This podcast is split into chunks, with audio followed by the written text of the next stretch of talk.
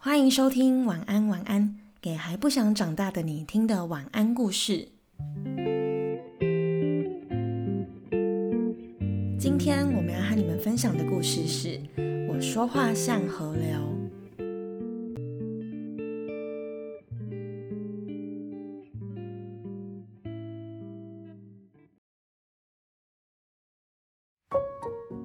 天早晨醒来，有许多字的声音围绕在我的四周。松树伫立在窗外，乌鸦停在树枝上，月亮渐渐在天空消失。每天早晨醒来，这些字围绕在我四周，我却没有办法将它们说出来。松树在我嘴里长出根，紧紧缠住我的舌头。乌鸦卡在我的喉咙深处，月光在我嘴唇施了魔法，我只能发出咕哝声。每天早晨醒来，这些字都卡在我喉咙，我安静的像块石头，默不作声的吃着燕麦粥，不发一语的准备面对这一天。在学校的时候，我躲在教室的最后一排，希望自己可以不必开口说话。只要老师问我问题，全班的同学都会转头过来看我。他们看不见我嘴唇里伸出来的松树，只看得见我的舌头。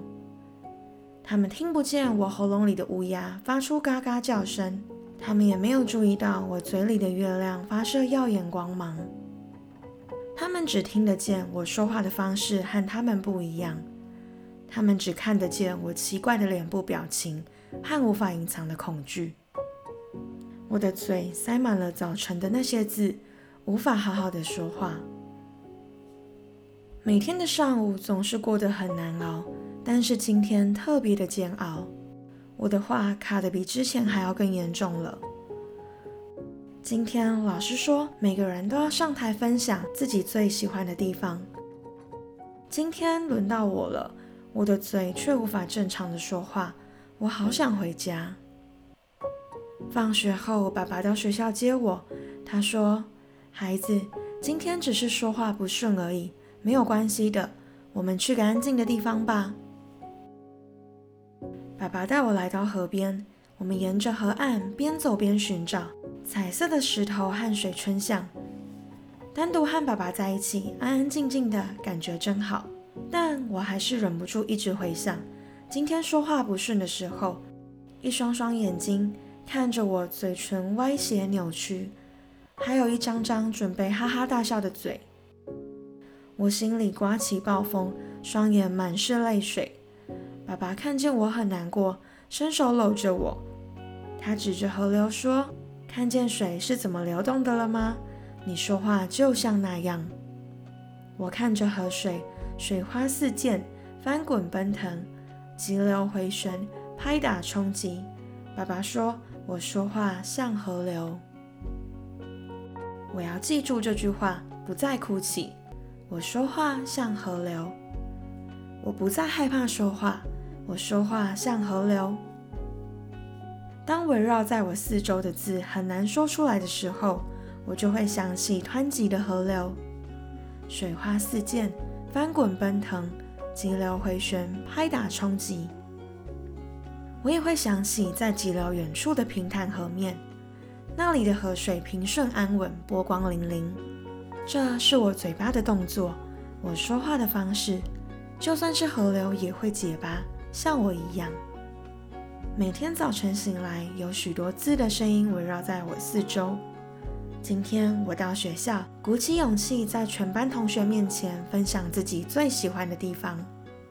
我向大家谈起那条河。而且我说话像河流。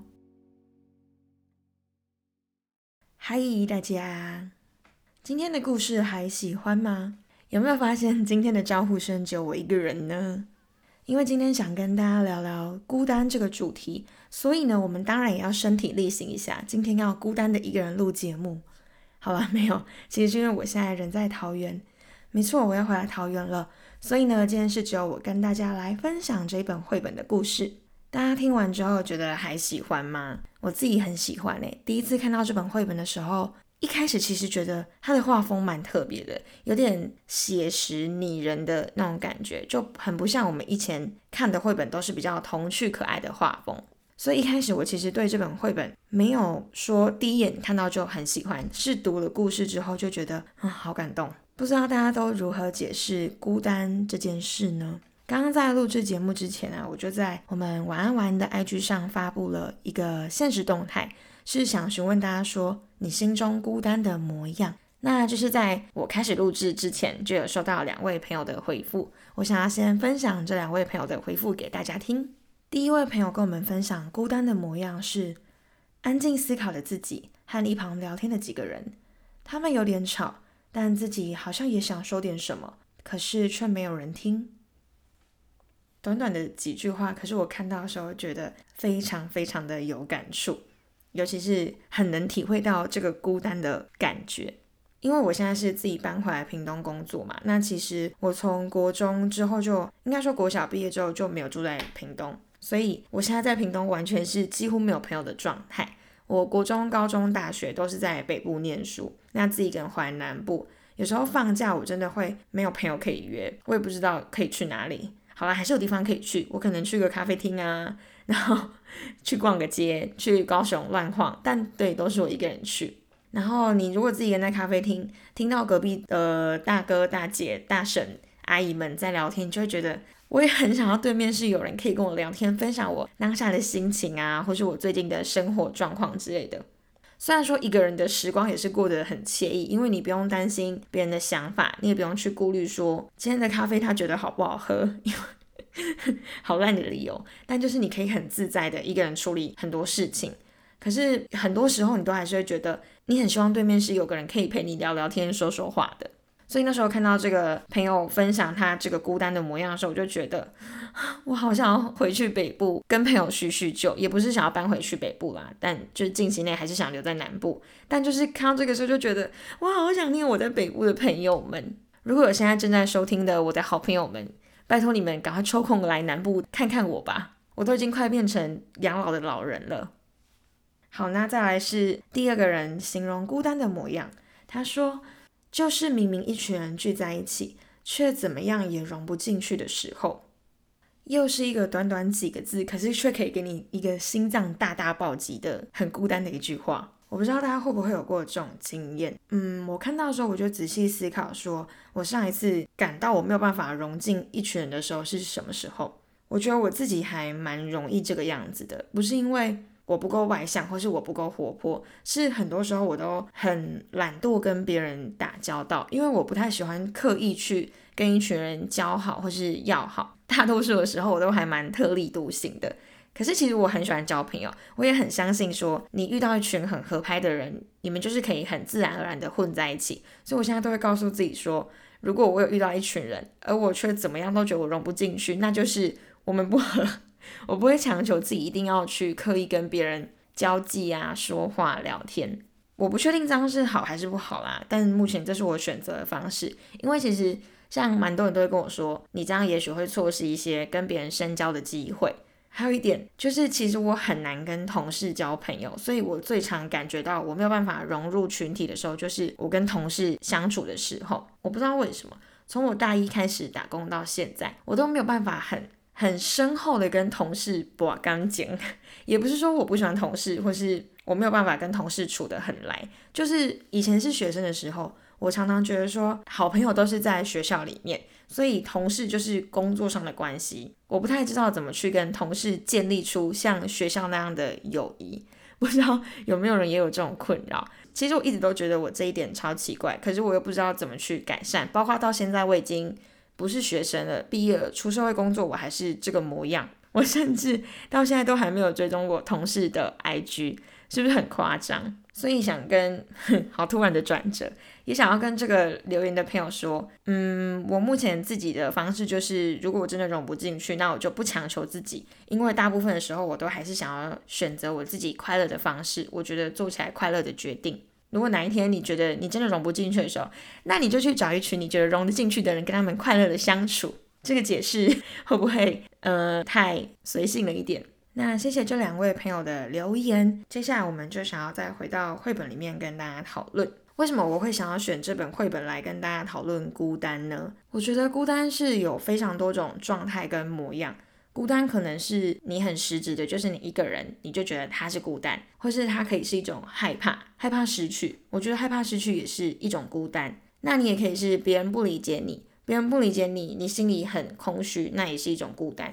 就我觉得孤单是有非常非常多种的样貌，端看你自己是怎么去解释它。那我会想要选这本绘本，是因为我在看的时候，我的伙伴说他觉得这本书给他的孤单的感觉是你跟别人不一样，但我自己给这本书的解释是别人没有办法理解我，所以心里感到是孤单的这个状态。故事里面的小男孩，大家有听得出来他其实是结巴的吗？虽然说我在念故事的时候很顺的念过，但其实是因为那是他心里的 OS，所以我当然是顺顺的把它念出来。他说他说话。是没有办法像正常人一样这样子顺顺的说出来。有时候别人的不理解不一定是要你真的身体有什么残疾，而是你心里的状态，或是你身体的状态。别人没有办法真的很能去感受你的感受的时候，我觉得那就是一种旁人无法理解，而你自己也感受到你跟旁人是格格不入的状态的时候，那样的状态之下，我自己就会感到很孤单。拿我自己当例子好了，就我身体也不是说有什么疾病，可是例如说我自己的想法。我今天遇到一个挫折，我不知道怎么跟别人开口说，或是我不知道怎么解释，你才能真的感受到我的感受的时候，那时候心里就会觉得很困惑，怎么你不能理解我呢？或是怎么我没有办法讲得够清楚让你理解我呢？你会有一种很沮丧、很失落，同时你会觉得那算了，我还是就自己一个人吧，我就自己消化我的情绪好了。怎么讲到后面又觉得嗯好，你怎么这么消极？这是我在看这本绘本的时候，第一个带给我的感觉，就是你没有办法被旁人理解，因为小男孩他本身是结巴嘛，可是其他的同学他们不懂，他们就只会觉得，哎，你讲话怎么那样，然后就想要笑他，想要欺负他。在求学的过程中，其实我觉得蛮常发生这种例子的。我记得我国小的时候，我们班上有一个女生，其实她也没怎样，她就是比较安静，比较。不太常跟别人呃，可能聊天呐、说笑之类的，但班上的同学就非常的喜欢欺负他哦。加上有一点，他很娇小。我在国小时候已经很矮了，那时候大概一百四十八左右吧。但那个女生她就是我们班几乎是最娇小的女生。然后那时候班上的同学真的超坏，他们都会把她的书包或是铅笔盒啊各种之类的藏起来，或是在她面前就拿她的书包这样一直乱丢，跟别人一起传来传去，就是不把东西还给她。然后当下我看的时候觉得就觉得很奇怪，因为就这个女生她真的也没怎样，她就莫名其妙受到这种对待。为什么会突然讲到这个？反正因为看到那个小男孩他被就被笑跟被用异样眼光看待的时候，我就很自然而然就想到我国小那个经历。有一次他们又是在传书包，而且他们很幼稚，他们都叫那个传书包这个游戏叫做同学爱，他们觉得那是一种。表示同学爱的方式，你们不觉得很荒谬吗？你欺负别人，然后叫做同学爱。反正他们在进行这个同学爱的游戏的时候，他们把书包传到我的手中，我就默默的在大家面前把书包拿去还给那个女生。我不知道自己说我有多大爱，或是多有良心之类的，可是我就是看不太惯这种你欺负弱小的行为。而且那个女生到现在都还记得她，是因为她常常跟她妈妈。以前住在乡下嘛，他常常跟他妈妈还有他的兄弟姐妹一起骑脚踏车经过我们家门口，然后他都会对我微笑，我就觉得冲着那个微笑，我不能放任那些同学这样欺负他。我还是不知道为什么我要讲到这个，但我觉得你的所有的举动，或是你即使是一个小小的你不经意的举动，你都可能造成别人心里的创伤。我不知道那个女生她到后来怎么样，因为其实国小毕业之后，我不是说搬去北部嘛，所以我其实几乎没在跟这边的。同学们联络，也不知道他后来到底过得还好不好。但我就觉得，一个幼小的心灵来说的话，不管是故事中的小男孩，还是我现实生活中国小的这位朋友，我都觉得没有人应该被用异样的方式对待。突然变得好沉重，从 讲孤单讲到变成有点像是霸凌。霸凌之后，其实我们应该也会再出一个完整的主题，但就是先跟大家分享这个短短的小插曲。为了要录制这一集节目，其实我在桃园的这几天想了很久，就一直在想孤单对我来说是一个怎样的感受，或是我最近有遇到什么我自己觉得很孤单的时候，然后我就想到一点，因为其实我从去年大概年初开始就很喜欢爬山，也不是单纯只爬山，就可能你今天出去玩，或是你去爬山，你去你喜欢旅游的地方，然后可能有朋友看到他就会跟你说，诶，下次我们可以一起去，下次好想跟你一起去哦，这样之类的。可是当你真的那个下次到来了，然后你去约你的朋友的时候，他们又会都跟你说我不行诶，我没空或什么的时候，这个时候我会真的觉得心里很孤单。好脆弱的一个人，我就会想说，奇怪，你自己跟我说下次要去就约你，可是我真心约你了，你又说你不行，我就觉得，嗯，好啊，好啊，都不要约，都不要 约，开始北送，好啊，也不是，可是我想表达的其实是，我觉得当你今天真的想要约朋友出门，你有心事，你真的想要跟对方分享，或是你有你快乐的事，你真的想要跟对方说的时候，却没有人可以听你说，或是。没有人可以跟你出去，你没有人可以约的时候，那个时候的孤单的感觉是非常明确而且强烈的。这大概是我自己最近遇到的状况。然后再来就是，我其实今天要从桃园回屏东了，然后我也觉得哦，又要回去，然后回去，心灵开始有一种空虚跟孤单的感觉。一直讲孤单，害我很想唱张栋梁的《当你孤单，你会想起谁》。好，反正就是因为在桃园耍废太久了，因为。在家里嘛，什么事也不用做，然后我在家里也不太划手机，因为有宝宝要顾，所以我就几乎都在跟小孩玩，然后看电视。直到就是今天要准备搭车的时候，又觉得，唉，又要回去面对现实了。要回去面对现实那种，也会让我心里顿时一空，就有一种空虚跟孤寂的感受。而且特别是像又一个人在对着麦克风自言自语的时候，就会更强烈。还好，我就是会设想着在远方透过耳机听着我声音的你们，就想说，嗯，好吧，至少在隔几天上架的时候，还是有你们的耳朵陪伴着我的。开始自己幻想。除此之外，我好像就想不太到其他我自己觉得孤单的案例。可能在在南部乡下的生活真的过得太悠闲。我最常听到，就从我搬回来到现在，最常听到的问句是：你怎么会想搬回去工作？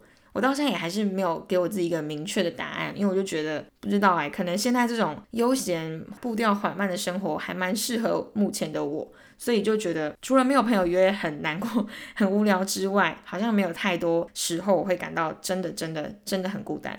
再回到绘本里面，故事的后半段不是爸爸去接他放学吗？我觉得好羡慕他有一个那么温暖的爸爸。当然，我爸也是个好人啦。可是我爸不太会这样安慰我。以前在学校，他来接我放学或是接我回家的时候，他都只会一直问说：“哎呀，你以后大学要读哪？”大学的时候，他就会问说：“啊，你出社会之后要做什么工作啊？”这种让我觉得很反感的话，跟大家小插播一下。有一次我真的是翅膀硬了，我爸问到我很烦，我竟然回他说：“哎，应该说我完全都不回他话。”然后他就突然问我说：“我在讲话，你怎么都不回？” 然后我就回他说。你一直讲我不想听的话，我干嘛回？我 我爸就对我翻了一个白眼。好，就是意外小插曲。爸爸不是跟他说你说话像河流吗？看到这里的时候，我就觉得，嗯，有一种心灵被疗愈的感觉。应该说，爸爸帮助了小男孩找到他可以有一个慰藉的事物，就是他看着河流，他会得到内心的平静。那其实我自己觉得，河流它只是一个象征。就像我们自己，如果我自己感到很孤单，或是真的很无聊的时候，我就会找一些。我觉得可以让我不那么无聊，或是不那么孤单的事情来疗愈我自己。像我现在最常做的事情就是看韩剧，我都会从韩剧的男女主角里面的互动去想象说，啊，好吧，这个世界上真的还是有爱的存在，我要对 对这个世界抱持信心。或是看书，我觉得看书也是蛮好得到一个心灵平静的方式。就小男孩他找到了自己的河流，那我觉得如果是我们自己现实中的人的话，你在你感到孤单或是感到彷徨、感到你不知道要怎么办的时候，要自己去找到你适合自己调节的方式。像我刚刚说了嘛，我自己可能就是看剧、看书，或是跟小孩玩、出去玩之类的这种。那也推荐大家，你可以去找找适合你自己的方式，因为我觉得没有一种方式是适合所有人的。你就是找到你自己的方式。像我以前的话，我高中跟大学的时候都是超级无敌爱看电视，所以也想借由这本绘本，就是安慰，也不是安慰，告诉大家说，就算你真的感到你一个人，或是你心里面是很孤寂、很孤独的状态的话。也没有关系，我好像常常在对大家说没有关系，因为我真的就觉得没有关系。我发现我从大学毕业之后就一直是一个很，我不叫他消极哈，我觉得是一个很很随性的状态。人都会有发展出适合你自己的模样，所以我都觉得怎么样都没关系。会推荐这本书给大家的原因也是因为你可以像小男孩一样找到你自己的河流，找到你可以平静的方式。那我相信，也许过不久，因为你逐渐被自己疗愈了，过不久你就不会那么长，或是不会那么容易感到孤独。那即使孤独又怎样？你就是找个可以不会让你孤独的人来陪你啊。像我的话，我就去找我们家的小孩，因为小孩不管怎样，我都觉得嗯他是爱我的，所以我在他旁边我就觉得很快乐。今天既然不知不觉也跟大家聊了这么久，希望我今天唱独角戏大家还喜欢。其实我已经不知道重录几次了，从第一次说好孤单这个计划要自己一个人录的时候，我就录了一次，今天应该算是我第四次重录吧。因为前三次我都超级不满意，就觉得自己到底在风言风语几点。那今天呢，终于重录，录到一个我比较喜欢的版本，所以就用这个版本分享给大家。如果有什么想对我说的话，或是给我今天的独角戏一点回馈，欢迎到 IG 留言给我们，我都会看，而且会一个一个非常认真的回复给你们。最后也该来收个尾啦，晚安晚安呢会在每个礼拜五晚上更新，欢迎订阅我们的频道并准时收听哦。使用 Apple Podcast 的朋友。拜托拜托拜托！喜欢我们分享的故事的话，也记得给我们五星好评。而且呢，也希望大家可以留下一些什么话，我们真的会感受到莫大的鼓励。那如果想知道晚安晚安的更多幕后小故事，可以追踪我们的 IG。希望你喜欢今天的故事，还有我的分享。祝你有个好梦，晚安。